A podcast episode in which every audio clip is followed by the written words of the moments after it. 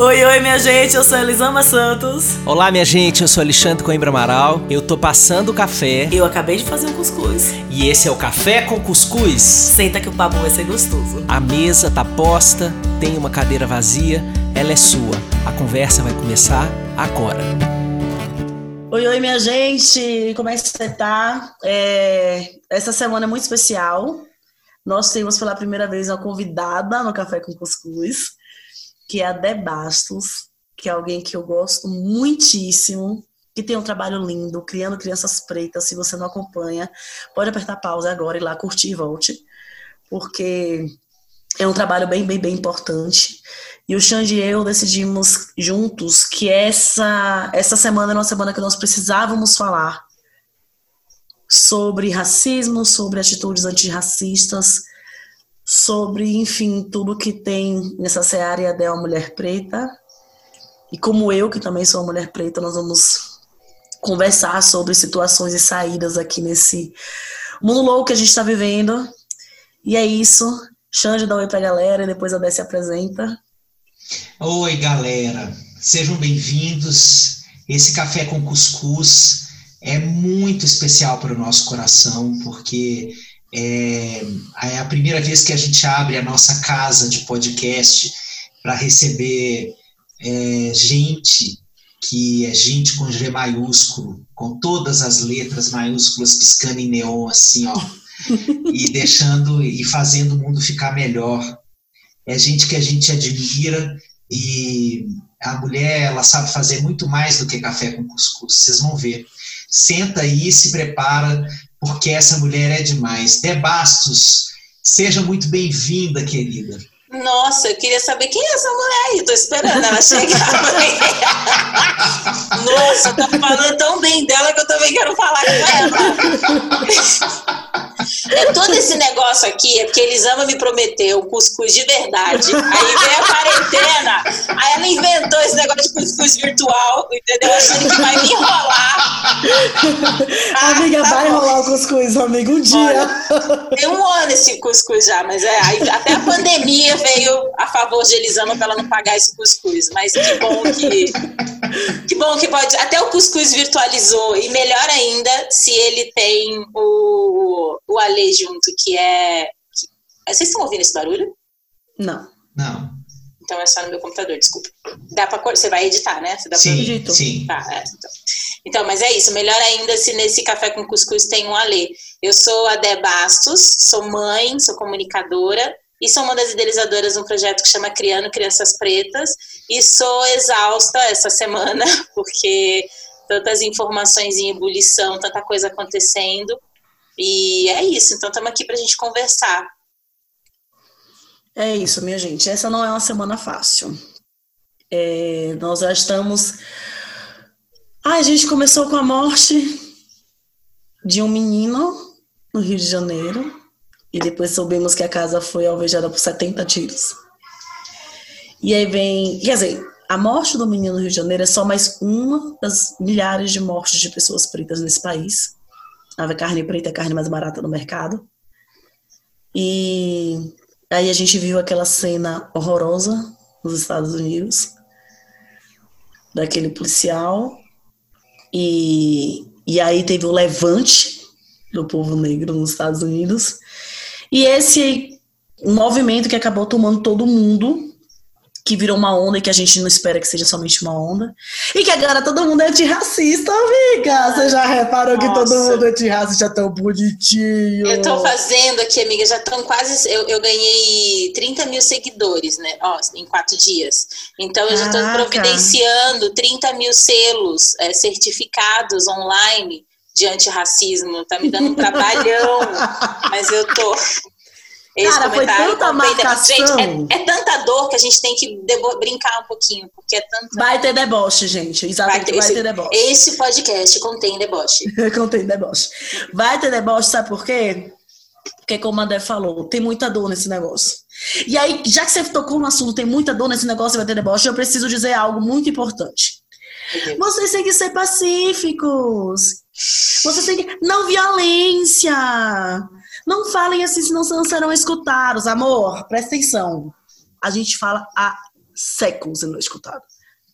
Séculos. A parte de tentar ferramentas. Nossa, a Elisama da não violência falando isso. É, a Elisama da não violência falando isso. A parte de tentar essas ferramentas de escuta e de conversa passou, cara. É Existe um nível de dor que a gente precisa de um levante mesmo. Sabe? Então, assim, Dé e eu estamos debochando? Estamos debochando, amor. Estamos, sabe por quê? Porque é bonitinho demais, é coisinha de mamãe. Botar lá o selinho antirracista no Instagram.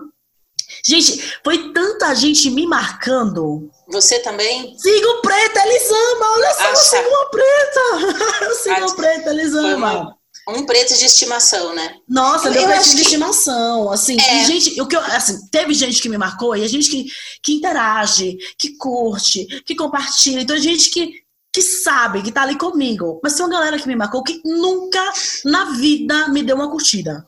Não, e nem segue. Teve gente que compartilhou, que, porque assim, tinha uma lição de casa, que era que você tinha que. Uma, uma, uma lição de casa que você tinha que indicar um perfil preto. Era uma uhum. obrigação das redes sociais nessa semana. E aí tinha gente que indicava e que não seguia. Que nem aí seguia. Eu, me explica essa lógica. Como é que você indica um trabalho que você não acompanha? Mas é só pra posar de bonito na foto. Mas isso é um perigo. É só posar de bonito assim, na foto. É um perigo tão grande, porque é, essa semana eu estava conversando com a minha mãe, que, que, que, é uma mulher de extrema sabedoria, e explicando mais ou menos para ela o que estava acontecendo. E ela dizia, tudo que eu contava, tudo que eu falava, ela dizia assim, é, faz sentido. Aí eu dizia outro ponto, ela, é, também faz sentido. Ou seja, todo mundo tem razão. As uhum. pessoas que se posicionaram, que bom que elas se posicionaram. As pessoas que não se posicionaram e não tinham o que dizer, que bom que elas não se posicionaram.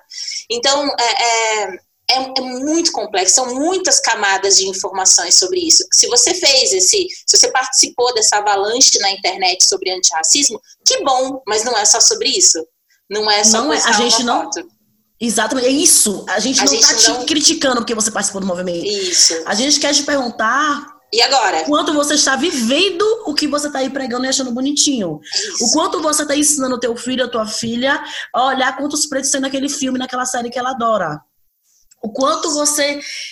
Essa é uma pergunta que eu costumo fazer, Dé, que silencia, costuma silenciar as pessoas, é qual foi o último preto que recebeu o teu afeto, cara? Sabe? Então, assim, tá, você vai posar de antirracista? Tá, qual foi o último preto que recebeu o teu afeto? É qual foi o último, é sabe, qual foi o último preto que recebeu o teu afeto? Qual foi o último preto que você viu como gente, que você conversou, que você trocou, que você ligou para pedir um conselho?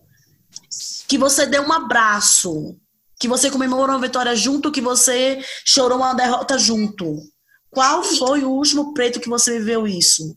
Eu complemento com qual foi o último preto que você consumiu, que você consumiu enquanto produto, enquanto serviço e enquanto intelectualidade.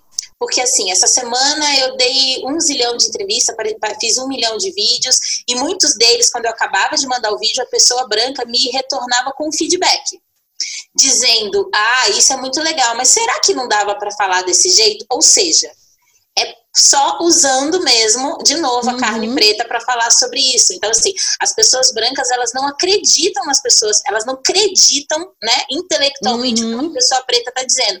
Tanto que é, por que, que eu ganhei mais de, de, de 100 mil seguidores? Porque as pessoas brancas validaram o que eu estava dizendo. Então, Sim, o que eu estou claro. dizendo há um ano, o que eu estou estudando há um ano, o que o movimento negro está fazendo há centenas de anos, o que os intelectuais pretos estão dizendo há vários anos atrás, não tem validade nenhuma. Só é validado quando uma pessoa branca, famosa, vem uhum. e acredita o seu trabalho. Então, eu só vou seguir porque fulana de tal, atriz fulana de tal te indicou. Então, assim, é, qual foi a última vez que você deu credibilidade para que uma pessoa preta está dizendo? Isso diz tanto sobre o racismo estrutural, né? Nossa, Esse essa coisa de dar credibilidade. Eu, eu me lembro bem, na época da faculdade, a gente sentada numa roda, num barzinho, assim, primeiro semestre. Galera falou sobre livro e alguém falou o nome do Nietzsche. E na época eu tava assim, fissurada no Nietzsche. Eu, eu era, sabe, fissurada no Nietzsche. Eu, cara, porque eu sei lá do anticristo, de humano demasiado humano. Aí eu pensei, você lê Nietzsche? Sabe? E aí, na hora, eu, sou uma pessoa calma e tranquila, eu fiz, cara, passei na faculdade dando pro reitor, você não sabia? Tipo, puta que pariu, cara, por que você tá duvidando? Por que, por que o, homem, o meu colega branco que tava sentado aqui do meu lado e falou Nietzsche, você não duvidou dele? Por que a mulher preta está duvidando que ela é Nietzsche? Sabe? Então, assim, a gente vai recebendo as cartas na mesa, a gente vai enxergando as cartas na mesa há muito tempo. E essa coisa da intelectualidade, ela é presente o tempo inteiro. E eu acho importante falar que nós não somos retintas. Sim. Então, o que a gente sofre está no meio do caminho do que o retinto sofre. Se a nossa é questionada, quanto mais retinto você é, para quem não sabe, retinto é quanto mais escura é a tua pele, quanto mais preta é a tua pele no Brasil, menos você é, merece crédito, menos você merece respeito, menos você merece qualquer coisa. Porque assim, a mulher preta, ela vive vários tipos de mentiras e de mitos de preconceitos no Brasil. E aí, a preta passável, que é essa preta Elisama e Débora, somos as pretas passáveis, que é essa preta que, olha, ela tem uma cor. Você também não é preta. Né? Você também não é preta, não é pra Desmerece, é né? Ah, não, menina, você é morena. Você não é preta. Então, essa preta passável, ela é. Tipo, você é parecidinha com a gente, venha para o nosso. Mas é parecidinha, não se ache, não. Você é parecidinha. Você não é, não é a gente. Mas olha só como você é parecidinha com a gente. Então, a gente, o nosso rótulo na sociedade é esse da cor do pecado, é essa preta que serve para o sexo, é essa preta que é só, sabe? E aí, quanto mais preta a mulher vai ficando nesse nosso país, mais escura a tua pele, mais afastado de tudo, mais você vai ser a barraqueira, a forte, a, a que cozinha, deve cozinhar muito bem, a que deve limpar muito bem, a que aguenta tudo. Sabe? Que assim, aguenta tudo. A que aguenta tudo. É, é uma estrutura de pensamento que a gente interiorizou e nem percebe. É, e você sabe que sobre essa questão da, a complexidade quando a gente está falando de colorismo no Brasil. O colorismo é justamente essa, essa esse negrômetro, né? essa faixa uhum. de cores onde a gente classifica as pessoas. É óbvio que como uma mulher negra da pele clara, é, o racismo ele é muito mais cruel com quem tem a pele retinta, né? É, é, não há uma comparação, né? Mas há também um lugar de não pertencimento da gente enquanto, enquanto é, tanto que as mulheres pretas, as, eu só me descobri uma mulher preta quando eu não queria ser uma mulher preta. Então, se eu me dei esse, se eu tive essa vantagem de não saber desde sempre que eu sou preta, é por conta da cor da minha pele que é mais clara. Mas ao mesmo tempo, isso me coloca num lugar de não pertencimento é branca demais para ser preta, mas é preta demais para ser branca. Então, mesmo que tempo que tenha passabilidade, ao mesmo tempo que eu posso permear os espaços com mais facilidade, as pessoas brancas sabem que eu sou preta e elas sempre vão me tratar uhum. como pessoas pretas. Uhum. E aí o racismo é tão cruel que faz nós, os pretos, sermos vítimas, é, até quando a gente está fazendo algum tipo de acusação, ele cria essa essa disputa entre nós, os pretos, baseados nessa coisa do que você também não é tão preto assim.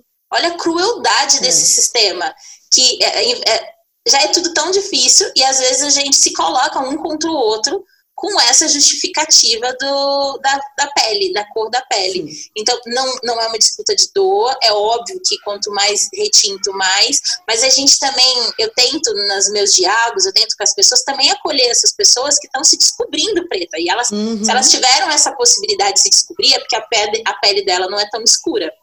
E é, é um lugar e... também difícil, né? Sim. E assim, o que que acontece? Com essa preta que não sabe que é preta, esse preto que não sabe que é preto, a gente vive um preconceito que a gente não sabe, a gente não dá o nome de preconceito, a gente acha que é da gente. Uhum. Então você não entende que aquela fala ali, ela é preconceituosa. Essa semana eu tive uma sessão de terapia e foi semana, acho que foi semana. Foi semana, foi semana passada, enfim.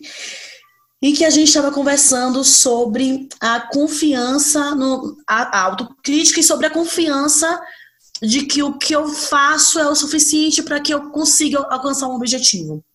E aí eu falei de uma coisa, de uma dúvida que eu tava, e ele fez assim, mas isso te faz duvidar da sua qualidade, né, da sua capacidade?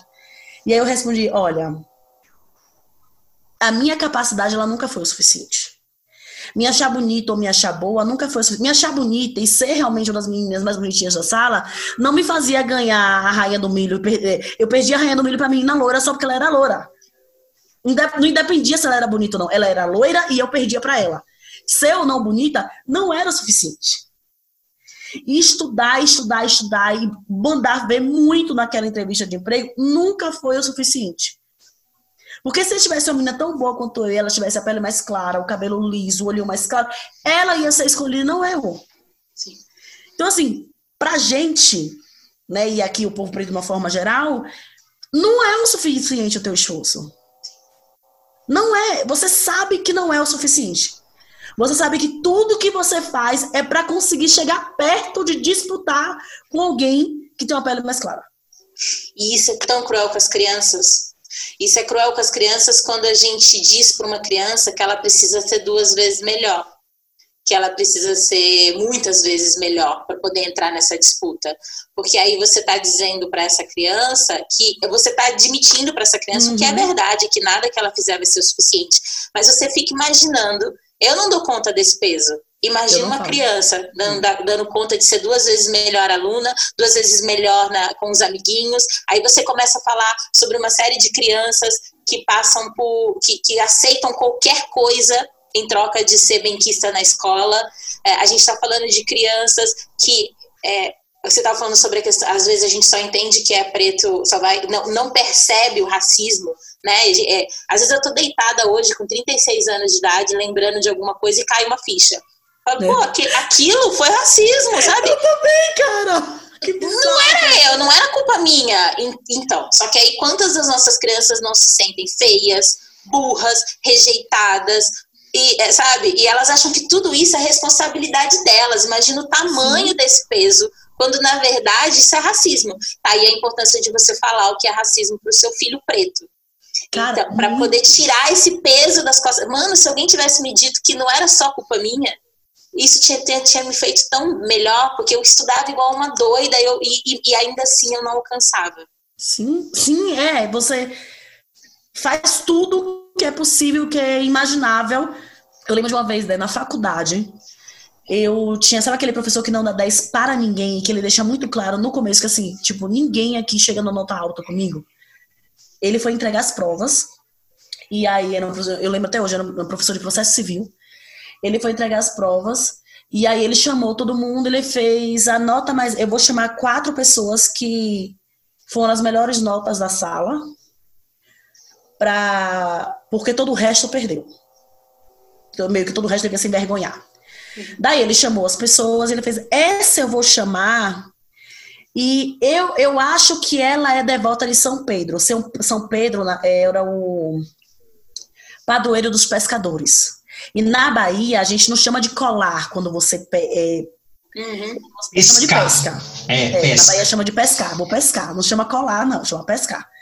E aí ele fez: é, essa com certeza é discípula de São Pedro.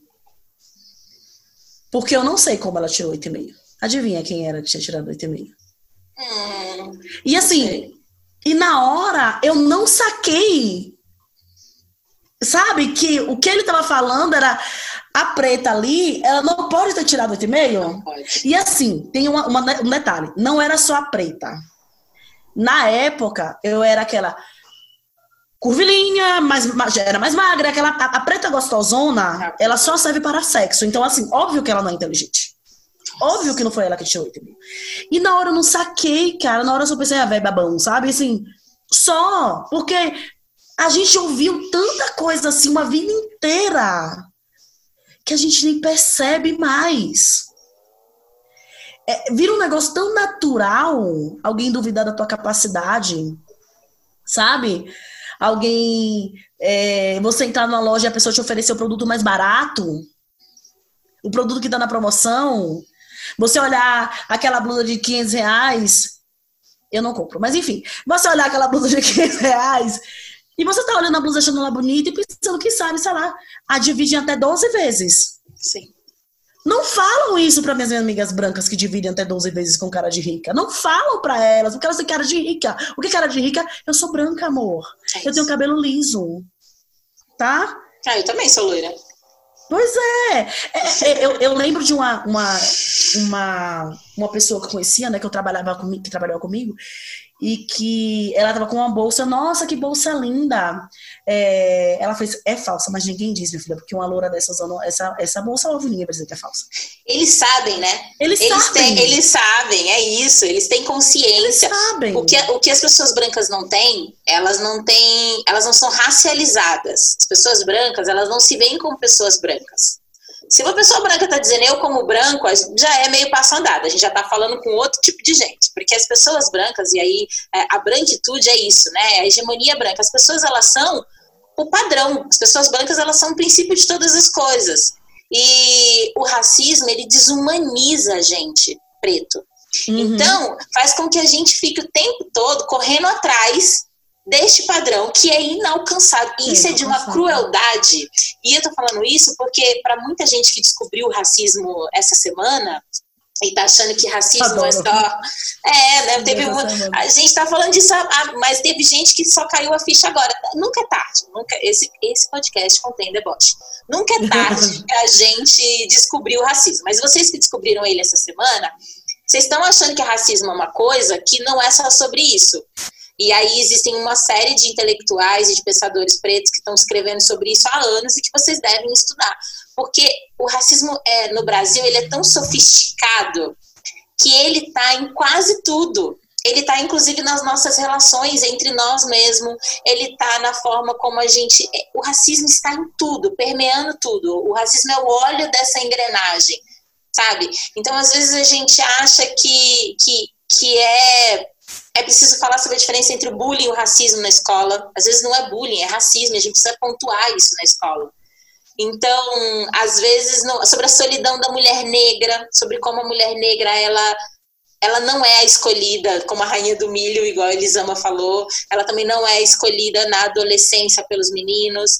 E, e aí depois a gente precisa falar sobre os estereótipos dos meninos pretos, que são sempre aquele rótulo de violento, o menino preto nunca é produto. Ninguém chega para o menino preto na escola e diz: Nossa, como você é bonito. Não uhum. é sobre uhum. isso. Ou ele é esportista, ou ele é o menino violento, ou ele é o menino que não aprende. Existem protocolos, assim, desse inconsciente coletivo, de que as crianças pretas têm menos capacidade de aprender do que as crianças brancas. Sim. Então, o racismo, ele é tão complexo. E ele é tão. E ninguém tem. Assim, as pessoas estão começando a colocar umas pessoas pretas contra as outras na forma como elas estão falando e estão militando. E isso é, de novo, o racismo tentando silenciar é. a gente. Porque todo mundo e, tem razão. Sim. E sabe o que é que essa semana o meu texto sobre racismo foi sobre enxergue a minha cor?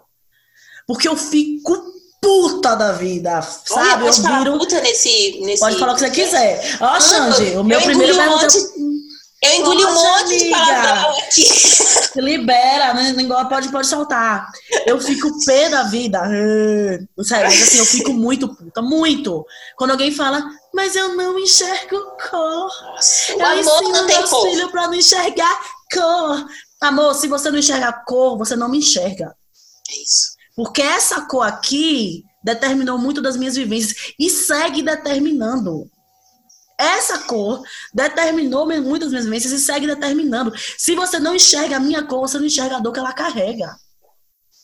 Mas sabe essa coisa da cor, do eu ensino para os meus filhos que nós somos todos iguais? É, logo no comecinho das, das, minhas pesquisas, dos meus estudos, eu entendia que a pessoa dizia isso para a criança ficar quieta. Tipo assim, ah, eu já fiz a minha parte, já falei para ele que é todo mundo igual, agora ele já acreditou, pronto, o mundo é lindo, vai dar tudo certo. Depois, com o tempo, eu fui entendendo que é, é de novo essa prática da branquitude que ele é igual aos dele. Então, tudo que não é igual aos dele não existe. Não, eles são uhum. todos iguais, nós somos todos uhum. iguais enquanto branquitude. Fora disso, nada mais nos importa, nada mais nos toca. Então é isso. E a pessoa, quando diz isso para uma criança, filho, nós somos todos iguais, precisamos tratar todo mundo igual, ela está dizendo isso, ela está acreditando que realmente não existe nada além do que ela consegue enxergar. Então, isso, Cara, ela não enxerga a nossa cor, ela desumaniza é, a gente um... porque tem um vídeo da, Tempero, Tempero Drag, eu não lembro. Nossa, Rita. A Rita, mas eu não sei pronunciar o sobrenome dela. eu também não, por isso que você falei. Como é, a Leia ia falar, sabe o nome dela? Sabe, Xande, o nome dela? Rita Von Hunt. Aí, é. ó, pronto. Eu trato com intimidade, chamo... Oi, Rita, Rita, um beijo, Rita. Pois é, beijo, Rita, comigo também, amor. Porque então, eu não então, sei falar. É igual a doutora Lia. Vídeo. Desculpa, igual doutora Lia que eu falei, doutora Lia, uh -huh, é uma, uh -huh. ela é doutora em psicologia maravilhosa, fala sobre a branquitude. Das famílias é interraciais? das famílias interraciais. Que lindo. Ela é, ela Como inspirou, eu aprendi com esse livro. Ela inspirou o Criando Crianças Pretas. Foi uma entrevista dela que aí a gente falou, cara, vamos fazer. Mas o nome dela é Lia Weiner. Cadê você, Xande? eu também aí, não sei falar o nome dela, não. E aí eu rebatizei ela, porque eu falo dela em todos os lugares que eu vou. E agora eu vou chamar ela de Lia Weiner, porque eu não sei falar o sobrenome dela. É, gente, o povo fica complicando a vida da gente. Mas veja bem, a Rita, Desculpa. a Rita, querida amiga, amiga, ela fez um vídeo muito legal falando sobre a importância de você dar nome a algo. E aí ela usa o exemplo de uma tribo em que não existe diferença de cor, de nome, não tem nome para diferenciar o verde do azul. Simplesmente não tem nome. E aí um cientista fez uma, uma pesquisa lá, e ele mostrou um círculo com vários quadradinhos pequenos, e vários eram verdes e tinha um azul. E aí ele pedia para os para os membros da tribo mostrarem ali o quadradinho azul. Como não tinha azul, não tinha palavra para diferenciar verde de azul, eles não conseguiam. E aí ela falava assim: então, me mostra o quadrado que é diferente. Uhum. Eles não conseguiam enxergar o quadrado diferente. Mesmo tudo sendo verde e um só sendo azul. Eles não conseguiam enxergar o quadrado diferente. E aí, enquanto ela conta desse experimento, ela faz: Você tá aí rindo, meu amor, achando que é muito engraçado e muito diferente? Então tá. Essa mesma tribo tem dois nomes muito diferentes para diferenciar dois, dois tons de verde. E acho que um era Mundu e o outro era um outro nome, mas assim, eram nomes muito diferentes. Não era como verde claro, verde escuro que é aqui no Brasil. E aí ela diz que quando mostravam para as pessoas, né, lá eles sabiam facilmente dizer qual era o verde, qual era o quadradinho que era verde escuro. Aí ela vai, o cara vai, mostra, a Rita vai e mostra o mesmo círculo que tinha mostrado do, da tribo com um quadradinho azul com os quadradinhos verde e com o verde diferente. Não consegui encontrar, é porque eu não. E ela faz, você encontrou? Então, como a gente não tem nome para diferença das duas cores, a gente nem enxerga a diferença entre elas. A gente nem enxerga o que tá rolando. Então, mas aí a galera, mas a galera do, do, Somos Todos Iguais pode usar isso para defender não, a consciência humana. Não, mas qual que é a, qual que é, qual que é a parada? Ela não enxergou a diferença, mas a diferença existia e não seria respeitada se ela fosse levada em conta. O que, é que eu quero dizer? Quando você vem com essa parada de somos todos humanos, somos todos iguais, você deixa de enxergar o momento que não tem pretos nos lugares. Que é 90% dos lugares que você tá. Você não enxerga Sim. Você não dá nome, você não enxerga. E se você não enxerga, amor, você se acomoda nesta merda que tá colocando o povo preto num lugar diferente do seu. Sabe Sim. o orgulho que eu senti ontem? Miguel assistiu, a gente tava assistindo Masterchef Júnior nos Estados Unidos. E aí, é, entraram os meninos e Miguel fez: Mãe, tem quatro pretos. Olha isso. na hora que eu não comentei, na hora que entrou, ele fez: Mãe, tem quatro pretos. Tipo assim, Olha, tem uma quantidade muito maior de pretos nesse grupo aí do que em qualquer outro. E, cara, a gente estava falando num grupo de 20 meninos em que quatro eram pretos e ele comemorou porque ele achou muito diferente ter quatro pretos no programa. É disso que eu tô falando. As crianças sabem Pois As é. crianças percebem, elas percebem, percebem, a ausência e percebem a presença. E né? o que, é que a gente faz? A gente naturaliza a ausência com essa história de mas eu não vejo cor. Amor, abra seus olhinhos, use o colírio e um óculos e comece a ver a porra da cor das pessoas, porque elas sofrem por conta da cor delas. E veja a sua cor. E veja o que a sua cor pode fazer pela cor de quem está sofrendo. Sabe, assim, ah, eu não vejo cor. Ai, que papo good vibes, maravilhoso que somos todos iguais. É lindo. Eu acho esse papo maravilhoso. Vamos lutar para isso ser verdade um dia? Né? Vamos fazer a nossa parte um dia esse negócio ser verdade? Porque não é. Não é verdade. Não é verdade. Enquanto a menina preta estiver dentro de casa, esticando o cabelo, apertando o nariz, olhando pro espelho, você deve ter feito isso muitas vezes na sua vida, porque eu fiz inúmeras vezes de ficar no espelho pequena, afinando meu nariz, assim, porque eu estudava em escola particular, e só tinha menina branca, tá? E eu apertava meu nariz pensando como é que eu ia ficar se eu tivesse o nariz mais fininho. A minha avó mandava, quando o bebê nascia, ficar apertando para afilar o nariz, minha filha. A minha também. Aperta assim, ó, que aí afila o nariz. Acho que não deu certo. Não, não, não, não, não funcionou. não funcionou, ó. Cara, é. eu tenho. É, eu sempre conto essa história de Helena e de Miguel porque foi uma história que me marcou muito. Muito. Miguel é, é branco, Miguel tem pele clara. E aí, é, eu acho importante falar que, assim, nos Estados Unidos, é, vigora a regra da, de uma gota de sangue. Tem uma gota de preto, amor, você é preto. Nos Estados Unidos não tem discussão. Tem uma gota de preto, você é preto.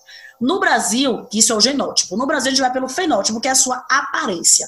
Se ninguém nunca duvidou da sua branquitude, você é branco a racismo de marca. Né? Ninguém duvidou da sua branquitude, você é branco. Então, para os padrões brasileiros, o meu filho tem pele clara, meu filho é branco. Apesar de ter o cabelo crespo, ele é um menino que vai, vai passar muito bem em qualquer lugar que ele esteja. E, infelizmente, eu sei disso. Sim, o coração dói em saber que, eu, que a polícia não vai, não vai ser o menino que a polícia vai parar no meio da rua porque acha que é ladrão. Não vai ser, porque ele tem a pele clara. Sabe? Enfim, Parei Miguel, dois anos depois parei Helena, né? Um ano, onze meses depois parei Helena. E aí, as pessoas, e não foi nenhuma nem duas, chegavam para mim, Helena nasceu da minha cor. Só que ela nasceu, quando ela nasceu, o cabelo era liso, depois de um tempo o cabelo cacheou. As pessoas chegavam e faziam, oh, nasceu pretinha. Sabe, como se falasse, oh, nasceu com três cabeças e quatro olhos. Oh, nasceu pretinha, pelo menos tem um cabelo bom, né? E as pessoas brancas ou as pessoas pretas? Todas as pessoas. As pessoas. E era mais pessoas brancas que visitavam. Hum, mas, assim, ou mesmo... seja, você tá vendo como eles sabem? Não enxerga a cor, amor. Aí, agora vai falar de racismo com essa pessoa. Não, eu não enxergo cor. Eu não enxergo cor. Não, somos todos iguais. É a sofisticação do racismo, é isso. Nós somos todos iguais, eu não enxergo todo, nós somos todos filhos de Deus, mas, ai, tadinha, nossa, ela nasceu, ela é mais nasceu escurinha, né? E, não, e até hoje, tá os dois brincando, ah, ela é mais escurinha, né? Até hoje. Estranhos. Que engraçado, um de cada cor. Eu, aí dá pra falar, pois é, um verde e um laranja. Pelo amor de Deus, tipo, por que você tá comentando isso? Sabe? Você enxerga a porcaria da cor. O Criando Crianças Pretas recebe uns, um, umas mensagens, relatos é, de crianças que tomaram banho de cloro para ficar branca de crianças que ficaram duas semanas sem fazer cocô e tiveram uma infecção intestinal e perderam parte do intestino porque na escola foram chamadas de, de, cocô. de cocô e aí elas não queriam fazer cocô.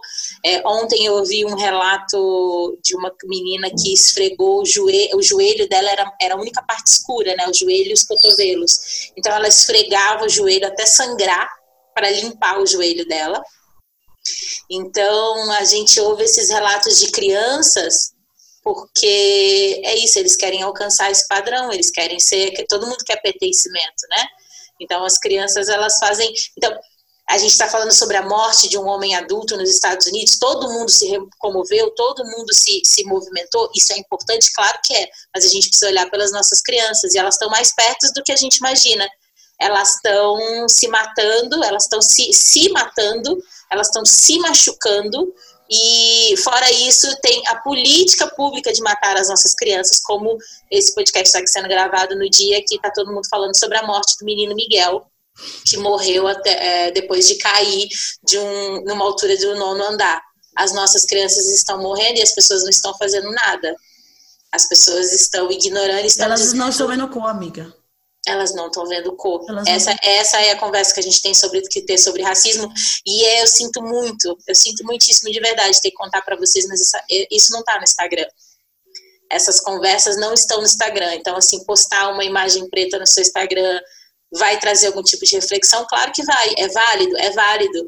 Mas é válido você saber o que acontece de verdade com as crianças na escola, sabe? É, o, uma criança preta não tem paz na escola Ah, deixa eu te contar uma rapidinho. Racismo, a filha de uma é- amiga, a filha de uma amiga sofreu muito, muito há pouco tempo atrás na escola, mas muito.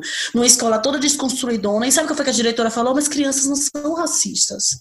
Não, isso não pode estar acontecendo, porque crianças não são racistas. o negacionismo disso é o que faz com que, que, que eu, é, fique cada vez mais difícil ter esperança. Porque as pessoas negam isso, as pessoas começam a dizer que não é racismo, é bullying, a pessoa começa a dizer que criança é assim mesmo, que aquele velho é daquele jeito mesmo, ele não vai mudar, as pessoas negam. Né? As, e as pessoas negam porque o lugar do negro é de invisibilidade. É a mesma coisa do tal do mimimi. O que, que é o mimimi? É uma dor que não é sua. Então, assim, se a gente falar aqui pro Xande alguma coisa sobre o nosso. O Xande não, porque ele é um ser de luz. Vamos, vamos fingir que o, que o, que o Xande é um, um macho topzeira. E a gente fala com ele alguma coisa uh, sobre nós mulheres, ele vai. Do nosso, né? Das nossas. Ele vai dizer que é mimimi, porque não é uma dor dele. Ele é homem. Do mesmo jeito contrário, quando o homem vem falar sobre a fragilidade dele, muitas vezes a mulher diz: Meu, larga de mimimi, larga de história, porque não é uma dor minha.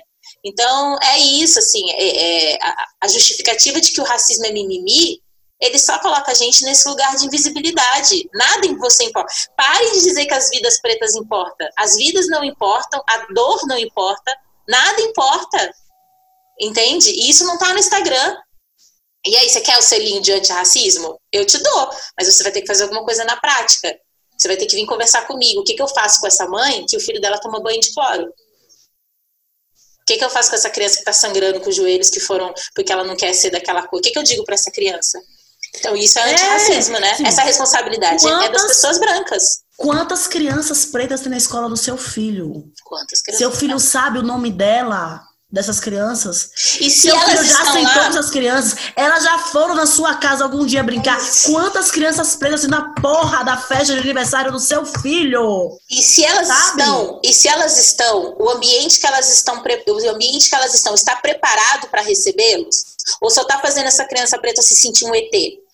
Porque eu também não quero, de verdade, Sim, eu não quero um filho, eu não quero uma criança preta numa festa cheia de gente branca se sentindo completamente deslocado naquele lugar. Então, é, Claro. é, é- é por isso que eu estou dizendo que é muito mais complexo São muitas camadas. é muito mais sofisticado do que você só botar. Exatamente isso, assim, é isso. Tem, tem, tem uma criança preta na escola? Tem. Na- Nas empresas, por exemplo, a gente, né, quando eu vou nas empresas, tem uma. Ai, olha aqui, nós temos um troféu, nós temos um É, funcionário troféu. preto. Como é que esse Meu- funcionário. de racista. É, eu tenho um selinho de racista. Como é que esse funcionário preto está se sentindo num ambiente extremamente opressor e branco? Você, é, você, Elisama, já chegou em algum lugar que você olha e fala: Meu Deus, só sou eu aqui. Amiga, Tem um- essa todos, é a né, minha mana? vida. Essa é. a minha vida atual. Você muda um pouquinho dos ambientes que você frequenta. Eu, eu tenho chegado, sei lá, em. Vamos lá, 85% dos lugares que eu dou palestra. Eu palestro somente para brancos. Somente Eu lembro que você falou isso em. Campinas quando eu tava lá, né? Eu só, eu olhei brancos. trás e falei: Nossa. Aí você olha e só tem branco. Mas assim, existe um lugar, e aí quando você fala assim, às vezes a gente perde a esperança. Cara, minha esperança só cresce nesse negócio, pelo menos do racismo. Só cresce, porque a preta tava com o microfone na mão. Sim. E a preta. A próxima geração de empregadas domésticas, amor, se virem! Se virem! Aprendam a próxima limpar as geração suas- de empregadas domésticas não vai rolar, porque a gente não tá mais criando empregada doméstica. Eu recebi um convite semana passada para participar de um podcast. É, eu tô rindo, mas é de nervoso. E ela, aí ela teve a coragem de dizer para mim assim, o te- até umas três semanas. Ela falou assim: ah, o tema do podcast é assim, agora na quarentena, quem lava os nossos banheiros? Hã? Você tá brincando. Mentira que a pessoa teve essa coragem. Uhum, ele me convidou para participar para defender as empregadas domésticas, que era para defender quem lava, entendeu? Eu, eu tava ali no lugar de. Não tem limite, amiga. Não, Não tem limite. Gente, bom Eles senso. não têm. Esse é o podcast que eu tô mais nervosa. Tô tremendo. Desculpa, esse- eles não têm limites. Não assim. dá, cara. Tem Não uma- tem limite. Eu tenho uma, uma, uma, uma mulher maravilhosa, uma preta escritora, chama Luana Torrentino, e a gente estava trocando mensagem essa semana, e ela falou, já que pode falar palavra, ela falou assim, mano, eu tô cansada, porque dá vontade de dizer, meu, parem com isso, assim, é de vocês essa responsabilidade né? Tipo, são vocês que estão fazendo isso. Vocês criaram esse problema, resolvam. Não Olha... fomos nós que criamos a escravidão, não vamos nós que criamos preconceito. Não é um problema nosso, é um problema de vocês. Olha, vocês olha a pessoa chega em mim e pergunta quem vai lavar o banheiro dela. Você tem noção?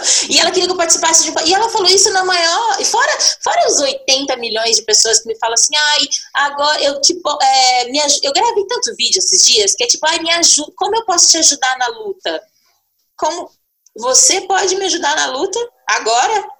Vamos lá, vamos fazer, porque é isso, também não dá espaço para não fazer. Já que se abriu-se esse espaço, a gente tem que aproveitar toda oportunidade. Mas por que eu estou dizendo isso? Porque as pessoas precisam, o respeito pelas pessoas pretas precisam, quando uma pessoa preta Parem com esse negócio de chamar a gente preta de raivosa. O que as pessoas chamam de episódios de racismo é a nossa vida, a vida inteira. A vida inteira. A gente faz aqui um podcast, não com vocês, mas a gente faz aqui um podcast, fala sobre isso, todo mundo fica triste, todo mundo... mas daqui a pouco as vidas de vocês seguem na branquitude. E a nossa segue aqui, exatamente. E a nossa, a nossa dor continua. É isso, né? Você vai ouvir Aí você vai ficar tristinho. Vai ficar e você tristinho. vai esquecer amanhã, amor. Como já esqueceu, né? A, a, hashtag não era ontem, não era um bagulho de terça. Se hoje é, é quarta, já acabou, já é outra hashtag. Outra hashtag, amanhã você vai esquecer. E a você gente vai. vai. continuar. A gente é vai isso. continuar vivendo racismo. Mas aí, a gente mas vai aí... continuar. E aí eu tenho hoje uma confiança diferente nessa nova geração, né? Porque a nossa geração, os nossos pais, com a melhor das intenções, queriam fazer a gente embranquecer para a gente se adequar. Então, fica quietinha para você ser aceita na Casa Grande, sabe? Fica quietinha para você ser aceita nesses lugares. E nós não estamos nas senzalas, nossos filhos nunca entraram e nunca vão ficar lá. Sabe? Então, assim, no... a minha filha hoje, ela sabe que ela é uma menina preta e que qualquer pessoa que falar da cor dela ou de qualquer outra coisa, o problema tá na pessoa, não tá nela. E que ela pode botar o dedo na cara e falar: você está sendo racista, eu não admito que você me trate assim eu empodero ela para isso. O meu filho, apesar de ser um menino de, de pele clara, ele tem o um cabelo crespo. Por que, pra que você fica com esse cabelo desse jeito? Pra que esse cabelo desse tamanho? Que é o jeito de falar, em branco, que você é tão branquinho, pra que esse traço preto em você, menino? Como Falam você isso. ficar branco de vez? Falam isso quando eu boto trança, né? Agora não mais, mas a minha eu coloco trança há muito tempo. A minha avó fala, pra que botar esse negócio de preto na cabeça? Exato. Sim, você é passável, amiga. Pra que Fica você tá que você é passável, isso? sabe? É, falava, é porque Só não tá assim, na cabeça, vó, tá no coração, tá no corpo, tá na pele, tá na é. alma. Total. Só que assim, ele, eu alisei meu cabelo com 11 anos. Escondido. Com aquela maldita Nossa. daquele produto que dava vontade de vomitar, que o cheiro era horrível, ardia o nariz terrivelmente. Mas, cara, eu sabia que minha mãe ia me bater. Eu sabia que ela ia me bater. Mas valia o preço. Mas valia a pena. A surra não ia tirar o meu cabelo liso. Nossa, é isso que as crianças passam. A surra não ia tirar o meu cabelo liso. Só que assim, hoje, o meu filho, ele ama o cabelo dele. A minha vida é estudar produtos de cabelo, amiga. Sabe? Para que eles amem os cachos dele mais que qualquer coisa na vida. Eles não vão passar por isso. Eles não vão porque a gente não vai deixar. Sabe? A gente não vai deixar. A nossa geração foi educada para ficar calada com cada preconceito que a gente sofria. Com cada vez que alguém te apontava que você estava na casa da sua amiga e você queria usar o banheiro e alguém te apontava o banheiro de empregadas. Naquela festinha ah. que só tinha gente branca. Sabe? Então, assim, a gente foi criada para ficar calada nesses episódios, porque a gente tinha que estar feliz que a gente estava no meio dos brancos. A gente tinha que estar feliz e agradecida porque a gente tinha passado. E os nossos filhos não são mais assim. É. Sabe, os nossos filhos eles estão sendo criados de olhos abertos. Eles estão sendo criados sabendo que eles são incríveis. Não está neles o problema. Não está na cor da pele de Helena o problema. Não está no crespo de Miguel o problema. Não está neles. Simplesmente não está. Sabe? E eu acho que isso vai fazer toda a diferença nas gerações futuras, porque eles não vão engolir muito do que a gente engoliu. Eles não vão duvidar se eles passaram racismo. Sabe? Porque é. tem nome. Tem nome naquela porra daquele teste dos quadradinhos. Não vou conseguir identificar o quadradinho que tá diferente. Sabe? Tem nome. Agora tem nome e eu não vou aceitar. E eles são educados para não aceitarem. Não aceite. Hoje, são crianças, então adulto que eles falam de maneira respeitosa. Filho, fala de maneira respeitosa. Sua atitude foi racista. Fala de maneira respeitosa. Não gostei da forma que você falou, a sua atitude foi racista. Você pode falar comigo de uma forma diferente? Pronto. Tô falando pra ele dar tapa na cara de ninguém, não. Tô falando pra ele, pra ele se colocar. Sabe? Sim. E pode ser que para A, B ou C, ah, eles amam, isso é grosseiro porque é a avó, isso é grosseiro porque é uma senhora. Cara, parece grosseria quando a gente pede que, me, que nos respeitem. É grosseiro você falar que você não vai mais aceitar esse lugar, porque a gente não vai mais aceitar esse lugar. Não vai. Sabe, assim, eu falei que esse é o podcast que você vai me ver mais nervosa, porque é o tema de uma vida, cara. É o tema de uma vida, é o que você. A gente falou. não descobriu essa semana o racismo. A né? gente não descobriu essa semana essa merda, sabe? É o tema de uma existência. E assim, até eu descobrir que eu era uma menina preta, era, foi toda uma vida achando que o problema estava em mim. Descobrir o racismo me libertou da nome para eu falar, cara, não sou eu. Sabe assim, não sou eu. É uma sociedade escrotíssima que é do, que precisa se, se, consertar e que nós vamos, vamos mudar esse mundo, porque todos os dias eu falo, se eu, no dia que eu acreditar que eu no mundo que a gente não vai mudar o mundo, eu morro. Eu preciso acreditar que o mundo é capaz de ser radicalmente mudado, é radicalmente mudado, ou eu morro. Sabe que você, é, eu, eu, é, você falou sobre essa coisa de que a gente você fala pro, você tinha entendido que não era com você. Eu acho muito importante a gente empoderar as crianças, eu acho tudo, mas assim, e agora é, é muito eu, Débora, assim, não é a Debastos, é, é uhum. Débora, assim. Uma coisa que eu acredito que a gente deve fazer pelas crianças é tirar esse peso, essa responsabilidade dos ombrinhos deles, entendeu? Diga para o seu filho o que é o racismo para que ele possa respirar aliviado. Hum, todo o resto é, é importante. É. Toda essa, todo o resto é importante, mas nada é mais importante do que ele entender que o problema não é Não ele. é dele. É isso, assim, o que a gente cresceu achando que era a gente. Uhum.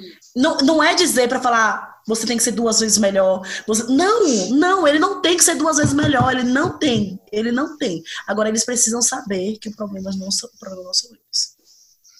Xande, você quer falar alguma coisa? Eu quero. Eu quero fazer umas palavras sobre você, cara, pessoa branca, que está escutando esse podcast, é, a gente é, se sente muito mal, se sente culpado, se sente devedor. E eu quero te fazer uma proposta.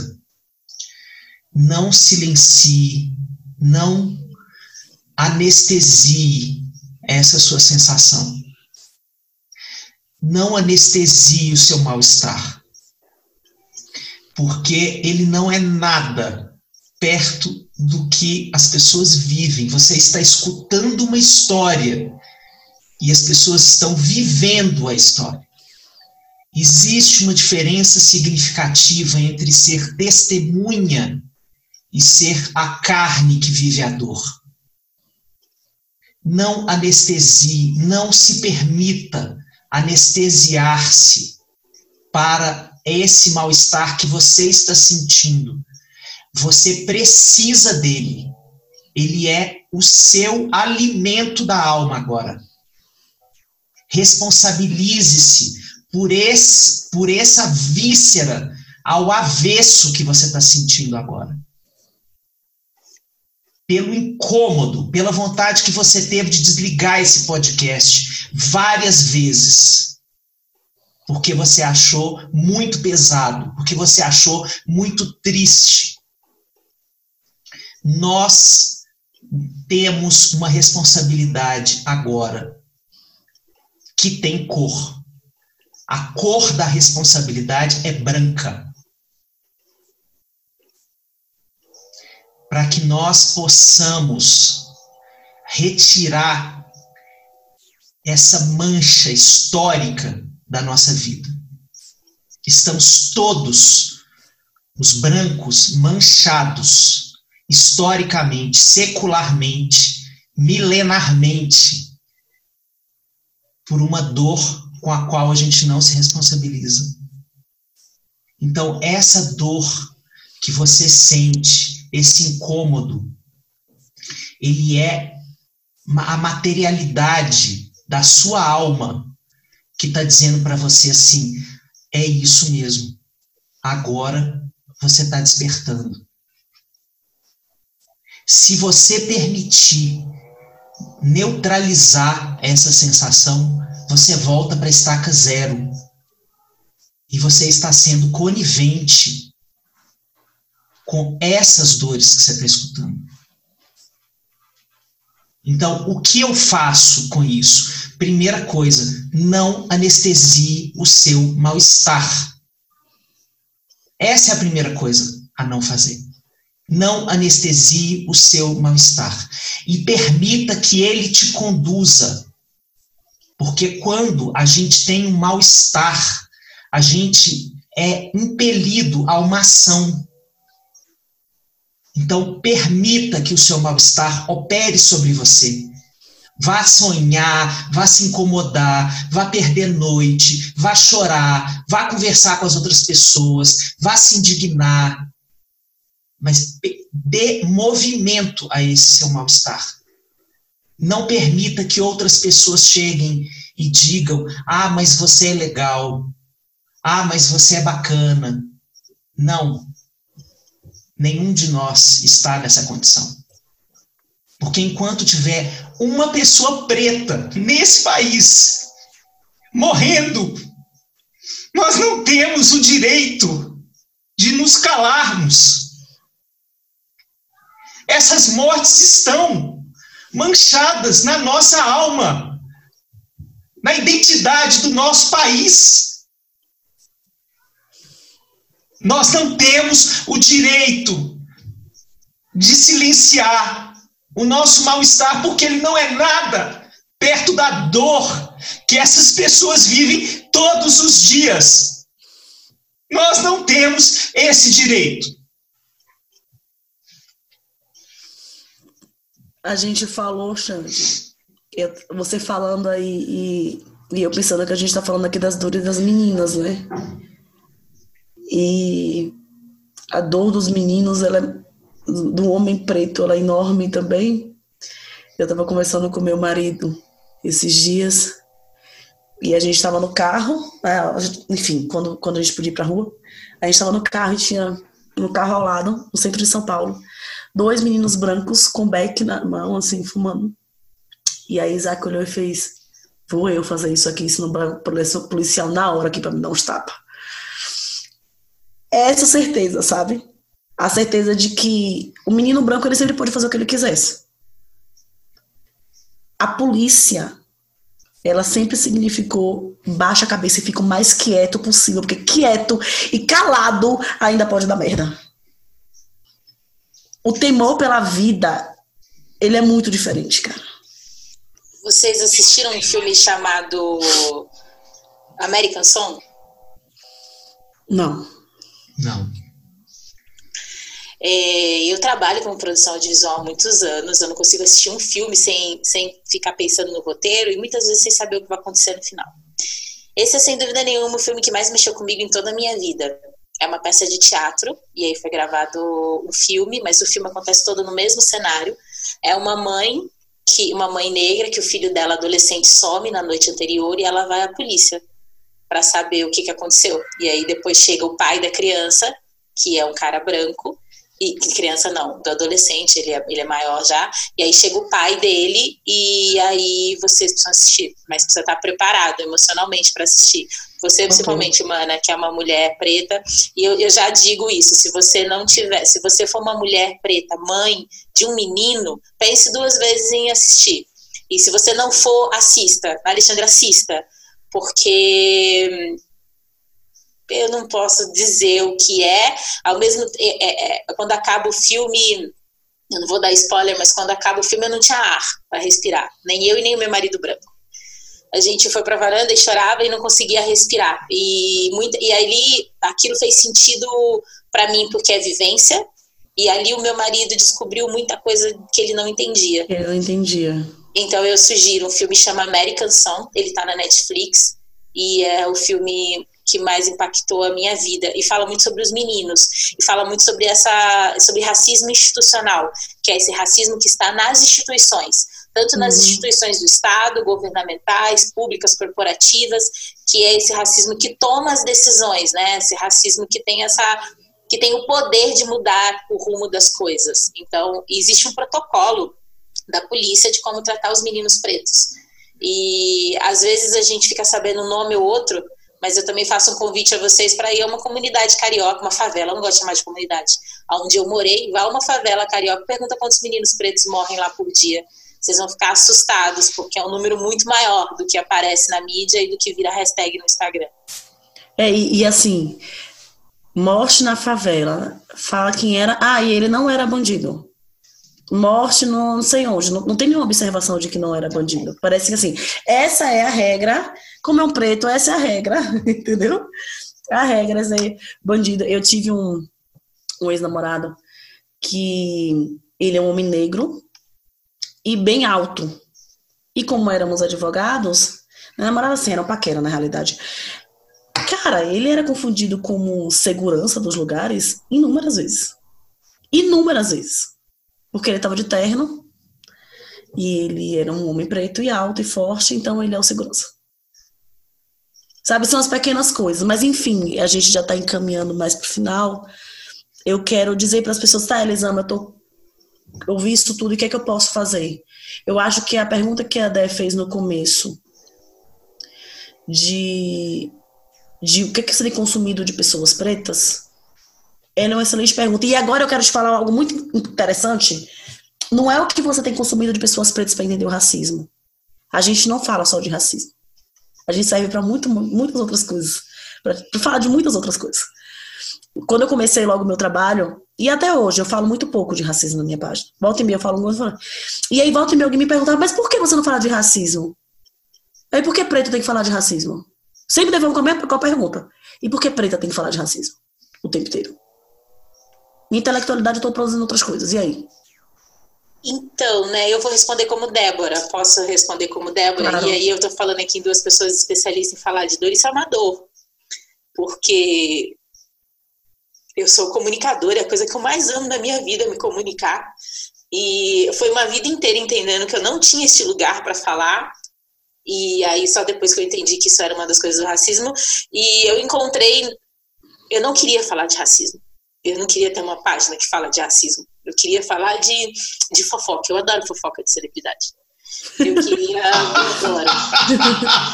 Eu adoro. Eu, é, isso, é isso aqui é um plot twist do, do, do café com cuscuz. eu adoro. Ego morreu sem me notar. Mas, enfim, é, eu queria falar de outras coisas, mas às vezes, eu estava num evento esses dias, esses dias não, ano passado, estava num evento sobre produtores de conteúdo e uma representante de uma marca muito famosa virou e falou assim: a gente tem dificuldade de encontrar produtores de conteúdo na internet que não falam só sobre isso.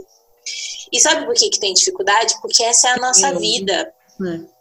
A, em qualquer, qualquer sinal de ser ouvido sobre isso, eu vou falar sobre isso. Sim. Eu não ganho um real para falar eu criando crianças pretas. Eu uhum. trabalho mais de 15 horas por dia buscando informação, tentando fazer alguma coisa pelas pessoas. Né? Eu não ganho um real com aquilo, eu não consigo transformar aquilo num trabalho. Quem paga as minhas contas é o meu marido que me apoia integralmente no que eu faço.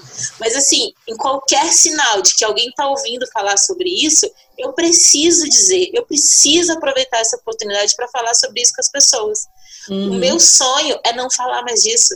É Meu sonho é não precisar mais falar sobre isso. Então, é exato, eu só estou dizendo isso para reforçar o que a Elisama falou. Quando você vê uma pessoa preta falando sobre qualquer coisa que não seja sobre racismo, valorize. Você não, você para ser antirracista você não precisa ficar tendo aula sobre racismo, só isso. Uhum. Você precisa enxergar as pessoas pretas. Então, vendo pessoas pretas falando, consuma conteúdo na internet de moda, de maquiagem, de maternidade, que não seja sobre racismo. Não, exatamente assim, tem gente preta produzindo muita coisa boa. Quanto, qual foi o último livro que você leu ou se você se é que você já leu algum livro que o autor era uma pessoa preta. O meu foi Porque Gritamos. Conhece? Conhece esse livro? Esse também, olha, eu preciso Conhece? dizer, é eu preciso dizer que eu não consigo terminar esse livro. Eu estou é, com um problema de apego. Eu preciso ser tratado. Porque é, a gente lê uma página e a gente volta, entendeu? É, esse é um livro, ele, esse livro, ele é igual aquelas fitas cassete de antigamente, é que a gente é velho, a gente apertava o rio, lembra disso? O rio, o rio. E aí, esse livro tem rio, porque a gente lê e a gente. Vou voltar aqui mais um tiquinho. E eu descobri que isso é um movimento defensivo, isso é uma defesa do ego, para não terminar o livro. Ah, então, vocês precisam porque, ler, então. É, porque, é. porque não terminou. O livro devia ser Por que não terminamos? Esse é o nome do livro. São dois livros que eu li ultimamente que são de pessoas pretas. Eu sei se vocês conhecem, vocês até deviam chamar ela aqui, que ela é uma menina que está começando agora, mas ela é bem boa. É Educação Não Violenta e Por que Gritamos. São os dois últimos livros que eu consumi de gente preta. Eu tenho contato dela, Lê, se você quiser, eu te passo. Você passa pra Ai, me passa massa. Ela é bem legal, é, ela é bem calminha. Eu, eu ouvi dizer que ela é legal. Ela é, ela é uma pessoa super tranquila, ela, sabe, quase não. Não tem uma tatuagem escrito calma. Não, não, ela é calma por natureza. Eu Mas amo é essa isso, história. Assim, quem você está acompanhando? Aí o teu Instagram, pega teu Instagram e olha aí. Quem você não começou a curtir ontem, por favor, não vale. E aí você sabe. Mas não discurte também, não, amiga. Não me ajuda, não, não amiga. Não discurte, mas assim, você não precisa ter começado a curtir ontem. Sim, sabe? exatamente. Assim, quem é que você acompanha? Quem é que você se interessa pelo que diz? Sabe? A roupa que você comprou, qual é a marca? Você conhece a cor da pessoa que faz a tua, a tua, a tua roupa? Aquela, aquele ateliê que você vai. Qual a cor da pessoa que te atende? Sabe assim, gente, quando eu falo enxergue cor, é, cara, tá faltando pretos na minha vida. Por me interessar mais esse tipo de roupa que eu gosto. Tem preto produzindo? Deixa eu dar uma pesquisada aqui. Nossa, tem essa marca, vou conhecer essa marca. Olha essa roupa aqui, sabe? Assim. Que é umas coisas que as pessoas me perguntam sobre privilégio. Ah, eu sou uma pessoa privilegiada. O que, que eu faço com isso? Ah, o privilégio ele só é ruim para quem não tem. Porque eu estou dizendo que você é privilegiado, eu estou dizendo que você está onde eu não estou, você estudou o que eu não estudei, você tem o dinheiro que eu não tenho. Dinheiro é um problema. Gente preta, para, gente fa falta dinheiro. Então, se você tem dinheiro, se você tem voz, faça uso disso, gaste uhum. seu dinheiro com gente preta, o dê espaço para que as pessoas pretas falam, falem, façam uso do seu privilégio, parem de pedir, porque também está na moda, né? Esse podcast contém deboche. Tem de novo as minhas amigas que falam, às vezes eu estou assistindo uma live de duas mulheres brancas, e aí tá falando sobre home office, por exemplo. Aí fala assim, não, porque aí eu e você aqui, eles acabam a gente fala assim, não, sim, mas eu tô fazendo home office, mas, mano, a gente também é privilegiada, né? A gente tem que entender que muita gente mora numa casa de um cômodo e não tem como fazer. Aí você fala, não é, a gente é privilegiada.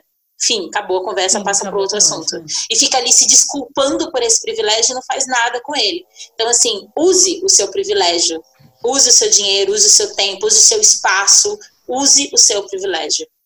Eu Sim. tenho um recado para os homens brancos é, use o seu privilégio para se acostumar a ser subordinado de uma mulher negra. Use o seu privilégio para fechar os seus olhos e imaginar na sua empresa uma mulher negra no board, como CEO da porra toda da sua empresa. Faça esse exercício. Ao invés de meditar gratiluz,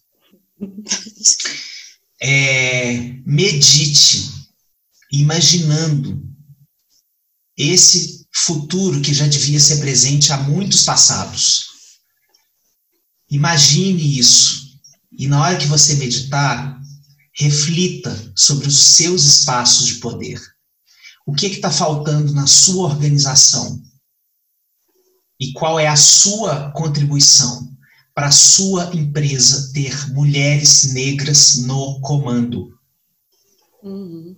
Essa é a minha contribuição nessa história. Nossa, é que, é que você pegou pesado agora, porque existe uma pirâmide social, né? Pirâmide social. O homem branco, heterossexual, ele está no topo dessa no pirâmide. Topo, é. No topo máximo, é ele quem manda no rolê todo. E a mulher preta, ela tá à base dessa pirâmide social. Então, assim, ela tá abaixo da mulher, quando a gente está falando de feminismo, ela tá abaixo do homem, quando a gente está falando de raça. A mulher é a base da estrutura. Quem está no serviço é quem faz toda a base para que a, toda a estrutura funcione. Então, o abismo entre o homem branco, topzeira, né, é, rico, e a mulher preta é gigantesco. Então, se você, enquanto homem branco, conseguir enxergar, você já está milhões de passos à frente, porque é um abismo que a gente tem. É isso, é a gente começar. E aí eu volto para o que a gente falou mais no começo, de que como é que eu vou mudar, Elisama? Começa a prestar atenção, enxergue cor. Enxergue cor. Enxergue cor. Quantos pretos tem nesse filme? Ai, como é que eu educo gente de racista? É o negócio que eu respondo, que eu, essa pergunta que eu recebo, né? Como é que eu faço pro meu filho? E eu vejo a boa intenção das pessoas. E aí me diz quantos livros com protagonistas pretos ele tem? Quantos desenhos que tem pretos sendo protagonistas ele assiste? Gente, é o naturalizar o que deveria ser natural. Temos mais pretos no Brasil do que brancos. Sabe? É o que deveria ser natural. É enxergar a gente preta. Só que aí você tá no restaurante chiquetérrimo que o preto tá servindo. Só. Sim. E, e assim, tá, Elisama, eu vou fazer o quê? Eu vou parar de ir no restaurante? Não, mas questiona. Conversa. Discute. Pare Nossa, de sim ir ao restaurante? Para, é, para de ir para o restaurante também. Exatamente. Claro. É, é porque assim, é, você, é, no comecinho do Criando Crianças Pretas, essa era uma dica que a gente dava frequentemente, assim, tipo, de livros, de personagem. A gente continua dizendo isso. Mas como, como tudo é construção, eu fui entendendo ao longo deste ano, assim, na maturidade um pouco mais sobre esse assunto, que se eu não consumo livros, se eu não consumo autores negros, se eu não consumo filme que tenha é, diretores negros, atores negros, meu filho vai achar isso uma grande balela. Aquele uhum. livro, aquele livro com personagem negro vai ficar esquecido, aquele boneco preto vai ficar jogado no meio dos outros brinquedos. Então, assim, a gente tem que. É, sabe aquela história de faça o que eu faço, não faça o que. Faça o que é, eu faço. o que eu faço, faço o que eu faço. Então, as pessoas têm feito isso quando vão ensinar diversidade para os filhos. Elas enchem os filhos de, de, de troço Montessori, enchem os filhos de filme e de desenhos pretos, né, né, e continuam na bolha branca. A criança vai achar que aquele, aquele livro jogado ali, aquele livro com personagem negro, ele é um, um artifício, assim, ele é uma, uma ele não faz parte da rotina dele. Então não adianta nada dar bonecos pretos se você não consome coisas pretas. Sim, Como, claro. É a pergunta que eu mais ouço, né? E é a pergunta que é tema das palestras e de tudo que eu faço, assim, como criar crianças antirracistas, sendo antirracista. Criança é, é reflexo. Criança é reflexo. Se você for antirracista, o seu filho certamente vai aprender com você como agir. Ele vai consumir as mesmas coisas que você. Ele vai naturalizar. Se, você, se eu tenho amigos pretos, o meu filho vai achar a coisa mais normal do mundo ter amigos pretos. E logo, quando ele não vê um ambiente, ele vai sentir falta daquilo. Ele vai dizer, ué, a criança, a criança normatiza o que a gente vive. Então, é. se, se a criança, se você não tem amigos pretos, se você não, não consome coisas pretas, se você não admira pessoas pretas, como é que você quer que seu filho faça isso sozinho? Quantos vídeos aí, YouTube, tem um monte de vídeo aí. Quantos vídeos de pessoas pretas você assiste? Quantas vezes as crianças estiver assistindo isso? E aí, novamente, quanto de, de intelectualidade preta você tem consumido? Sim. Porque tem muito, muita coisa incrível para ser consumida. E aí, amor, eu vou te dar um, uma, uma. Vou te falar um negócio. Existe um treco chamado Google, que ele é ótimo. E lá você consegue encontrar, olha que interessante, dicas de nome de autores, de vídeos, de tudo. Por que, que eu tô falando isso? Porque a galera quer ser e quer que o preto te dê um beabá de como é que eu começo, qual é o meu primeiro. Faz um passo a passo para mim? Não, não faço. Não faço um passo a passo para você. Pesquisa, caramba. Pesquisa, procura aí no Google, procura no YouTube. Sabe? Procura o nome de pessoas, procura dicas. Deve ter lista de um monte de coisa aí. Passa o dedo aí, olha. Sabe assim, se nem aparece, tem um negócio chamado. Assim, a, a, a internet ela te mostra o que você costuma consumir o que te interessa. Então, se nas suas pesquisas nem aparece, a gente tem um problema. Nas, no seu selinho antirracista. Vou caçar, hein? Tá, tá com defeito. tem defeito no seu selinho antirracista, se nem aparece. Aí tem uma coisa muito importante no que você está falando, Elisama, que é assim, quando nós brancos ficamos pedindo tutorial para os negros e para as negras próximos a nós, nós estamos reproduzindo uma prática racista sutil, que é eu tenho privilégio e eu uso o tempo desta pessoa para me servir. Sendo que numa sociedade do capital, o tempo é uma mercadoria caríssima. Numa sociedade do capital pós-moderno, então, você onera o tempo de uma pessoa preta que mereceria, por exemplo, ao invés de estar te educando, descansar na rede, assistir a série besta que não fala sobre nada. Ver fofoca de artista. Ver fofoca de artista, o que ela quisesse fazer da vida. Mas essa sobrecarga que está sobre as pessoas negras, por exemplo, nessa semana, isso ainda é uma camada de racismo invisível dessa história. Né? Quando nós não nos responsabilizamos por isso, a gente está de novo colocando a carga em quem é vítima. A gente está revitimizando as pessoas. Que é a manifestação Porque... da soberania. Uhum. Né, Ale? Sim. É a manifestação da soberania. Tipo, você ainda assim precisa me ensinar. Quando alguém vem falar alguma coisa que eu sugiro um livro, a pessoa fica ofendida. Sabe? Quando alguém vem falar alguma coisa e eu sugiro que a pessoa leia um livro, a pessoa fica ofendida porque ela quer que eu explique para ela. E isso é, de eu novo, a manifestação da hegemonia branca. Eu quero te ajudar para que você nem quer me explicar para ser melhor para você. Te fazer Nossa. esse favorzinho. Eu vou fazer uma campanha. Parem de pedir, sabe? Eu quero, parem de dizer eu quero aprender com você e aprendam sozinhos. É Apre isso, assim, Estejam com a gente. preto mas... no mundo tem a obrigação de te ensinar como ser menos bizarro com os pretos. É. Tem a uma meia dúzia igual a gente aqui que está afim de falar sobre isso, que a gente está afim de ajudar, mas entendam isso como uma ajuda, não como uma obrigação, né? É isso, não tem, não tem, ninguém tem a obrigação de estar tá ensinando, de estar tá explicando.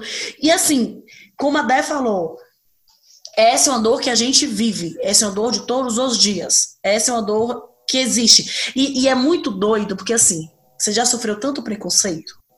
Hoje, eu, Elisama, eu chego para palestrar, existe um trabalho em terapia de eu me sentir confortável nos lugares que eu frequento hoje, porque só tem gente branca.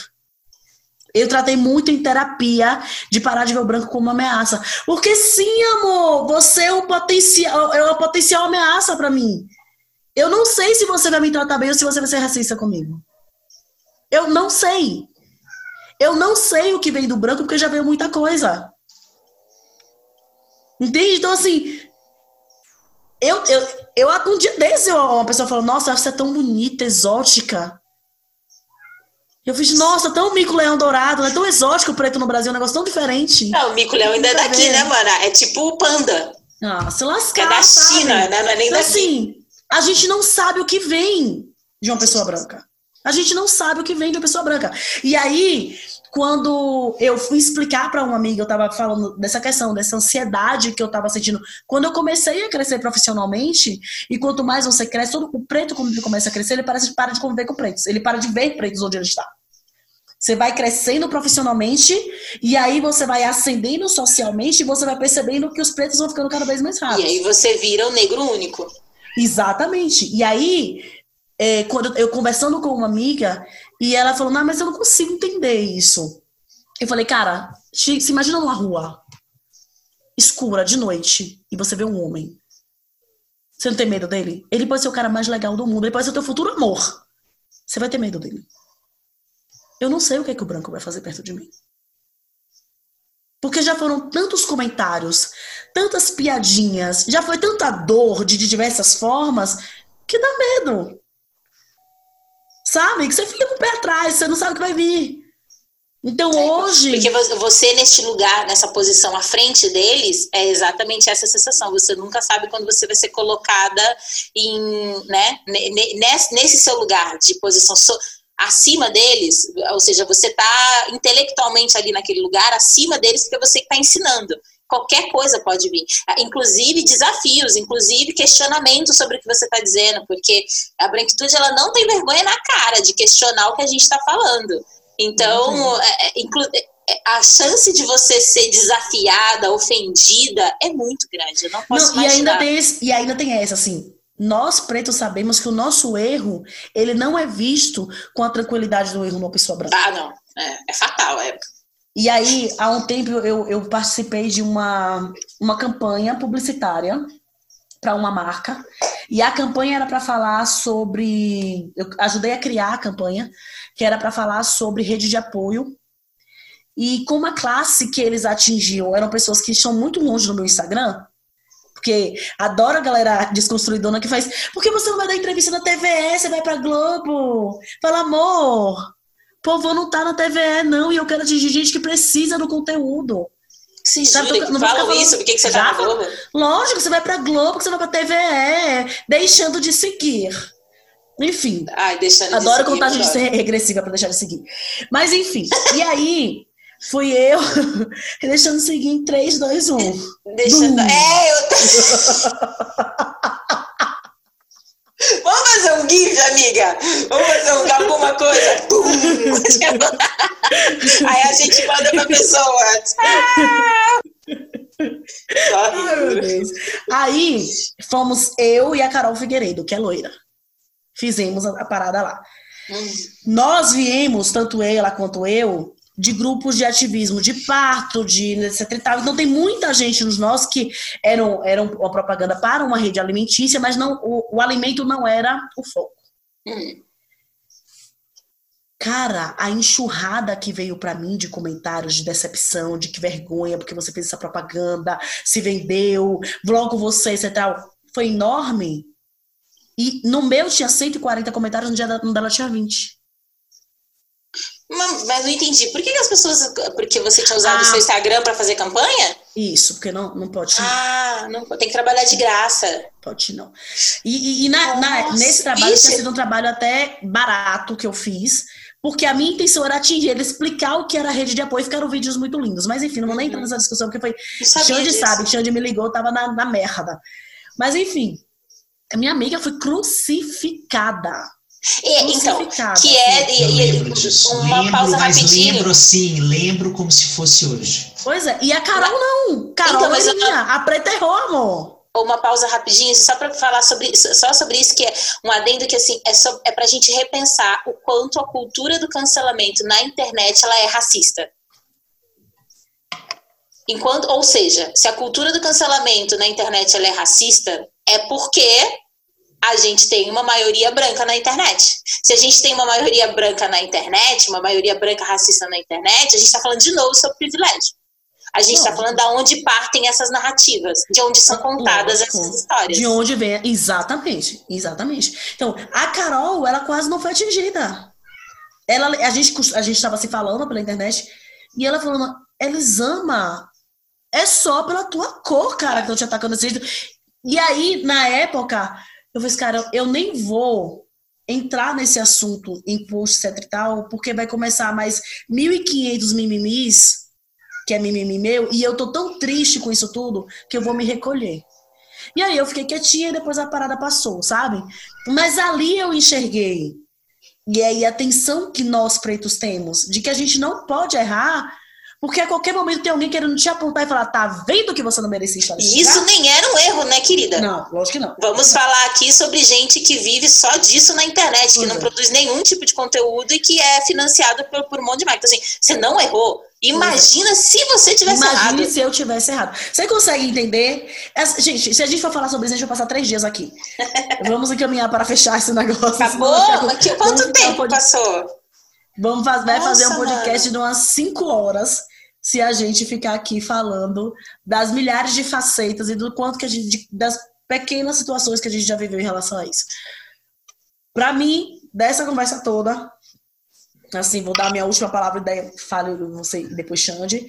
É, para mim, nessa conversa toda fica o enxergue, como mais uma vez eu tô dizendo, sabe? Tipo, observe, observe, observe na sua vida, sabe? Quanto que você tá comprando, quanto que você está lendo, quanto que você está compartilhando, quanto que você está ajudando a divulgar, o quanto que você está duvidando ou confiando na palavra. E assim, gente, não é, ai, mas eu sou uma pessoa legal, então não sou racista. Não estamos falando de ser legal ou, ou ruim. A gente não está falando sobre isso. A gente está falando de uma estrutura que está dentro de nós, que nós somos criados nela e que faz a gente acreditar em determinadas afirma afirmações. Eu estou te pedindo que você comece a questionar essas afirmações. Ontem eu estava vendo um vídeo é, de uma youtuber e aí ela tava com o cabelo dela no natural, normalmente ela usa trança. E aí eu chamei Isaac e fiz racismo, é punk, cara, porque eu tô olhando o cabelo dela e não tô conseguindo achar o cabelo dela bonito. E eu sei que eu não estou conseguindo achar o cabelo dela bonito, porque o cabelo dela é aquele crespo que ele não é o crespo no caixinho, é aquele 4-6, sabe? Que ele não faz nada, ele, ele, ele, fica mais armadão, assim, né? E ela fez um. virou pro lado, super estilosão e tal, super massa. E eu olhando, ela é linda, ela é muito linda. É Naya, alguma coisa, esqueci o nome dela. Ela é muito linda. E eu olhando ela e pensando, que merda, sabe? É, é, é a mente colonizada, gente, né? Exatamente. Que é de todas que nós. merda a gente. Eu tá questionando a beleza do cabelo dela. E se fosse um cabelo liso, eu não estaria questionando. Sim. E aí, gente, é isso. São esses pequenos olhares para você de falar, mas por que, que eu tô achando feio? Mas por que, que eu tô achando? Não é a questão de gosto, amor. Isso aí foi te dado de presente.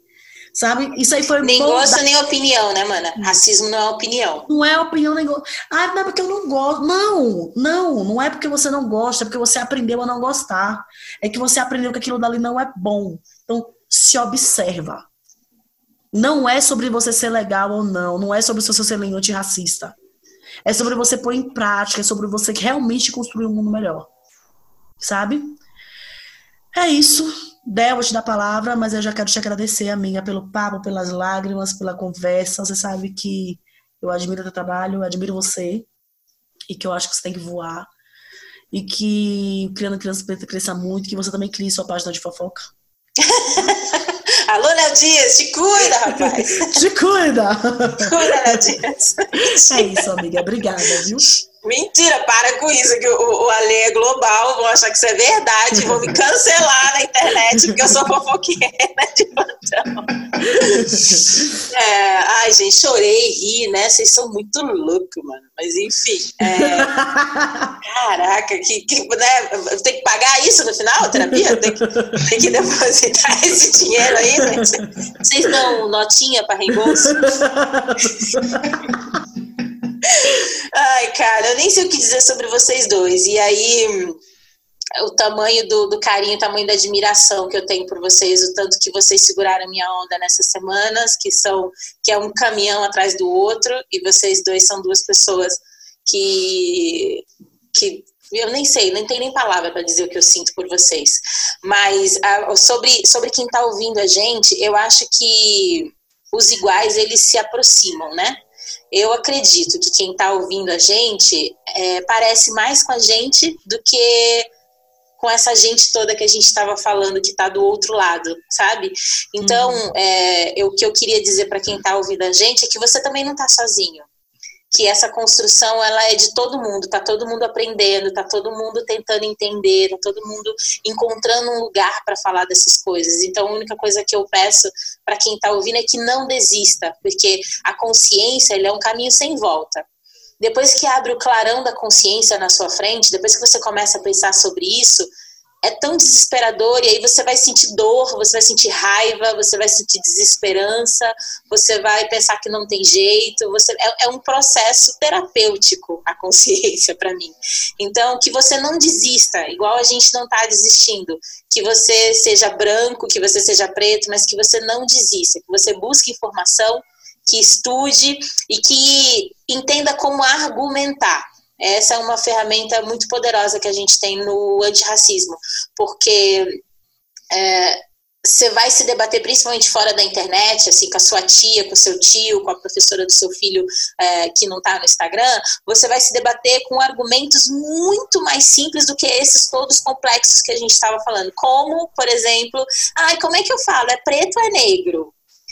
Então, é, é, esse tipo de coisa é tão primária nas nossas discussões sobre, sobre a sofisticação do racismo e na, e na manutenção né, social que isso faz, esteja preparado, esteja preparado para responder, esteja preparado para agir. Então, é isso, assim, eu não acho que você entenda que o combate ao racismo não está ligado ao altruísmo, não é caridade, e ser racista, ter feito algo racista, também não te torna um filho da puta mor. E, é uma armadilha que todos nós caímos, sabe? Eu já olhei um cara negro na frente de um prédio de terno e achei que ele era segurança, sabe? E aí, um segundo depois, eu, opa, não, ele pode ser o que ele quiser, eu espero de verdade. Eu, se ele for segurança também, tudo bem, mas ele pode ser o que ele quiser. Isso é uma armadilha que o racismo faz pra gente, todos nós temos esses pensamentos. Então, é que você não desista de estudar, que isso não seja uma onda. Eu tô pedindo todos os dias para Deus, porque eu sou uma pessoa de muita fé, que isso não seja uma onda, que isso seja parte dessa dessa causa que desse reset que o mundo deu. É, não é muito louco que no meio da pandemia e isso tenha acontecido também nessa onda antirracista? Isso também não faz parte desse reset? Isso também não é uma uhum. oportunidade? A gente debochou aqui que as pessoas descobriram racismo essa semana, é, mas se foi também, que você faça algo com isso há tempo para todas as coisas, inclusive para começar a lutar. Então eu só te peço que, por favor, não desista, que questione, que consuma, que fique puto, que fique bravo, que fique desesperançoso, mas que não desista das nossas crianças pretas. Ai, maravilhoso. Eu eu vou fazer uma coisa. Se vocês acharem que não deve ir ao ar, vocês depois cortem na edição e a gente termina de uma outra forma. Eu quero sugerir às pessoas brancas que estiverem nos escutando que fechem os olhos, por favor. Que fechem os olhos e que se coloquem de joelhos aonde você estiver escutando. Se você estiver no carro, pare o carro se coloque de joelhos. Se você estiver dentro da sua casa, pare o que você estiver fazendo. Se coloque de joelhos.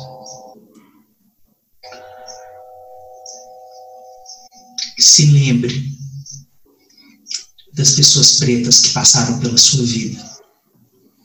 Provavelmente nos lugares de menor hierarquia, nos lugares mais invisíveis,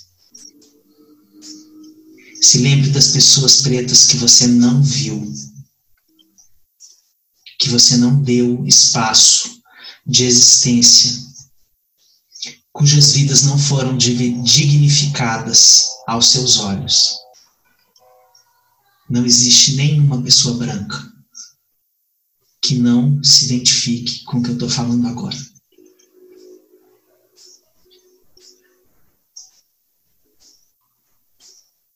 Respire. Peça perdão. Peça perdão. Perdão. Vá lembrando de uma por uma. Peça perdão. Imagine essa pessoa de pé você está ajoelhado aos pés dela. Ela pode ser uma pessoa moradora de rua, em situação de rua, ela pode ser uma empregada doméstica, ela pode ser um auxiliar de serviços gerais, ela pode ser a professora do seu filho, ela pode ser uma escritora, uma intelectual, ela pode ser uma política, uma deputada, uma senadora, uma juíza, uma ministra do Supremo, uma presidenta. Não importa. Peça perdão. Quantas vezes você sentir que for necessário dizer essa palavra? E que isso não seja a sua ação. Isso é só o início de uma tomada de consciência emocional. Nessa nova hierarquia, onde nós brancos nos prostramos de joelhos em nome de toda uma história perversa com as pessoas pretas. É nesse lugar de humildade, de reconhecimento da dor que nós invisibilizamos por tanto tempo. É nesse lugar que brotam as flores da dignidade humana em nós brancos.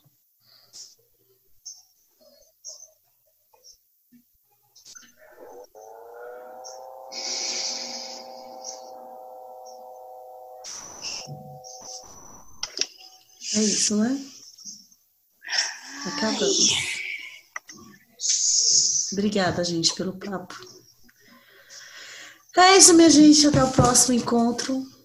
Até a próxima, meus é. amores. Adorei, Dé. Foi magistral.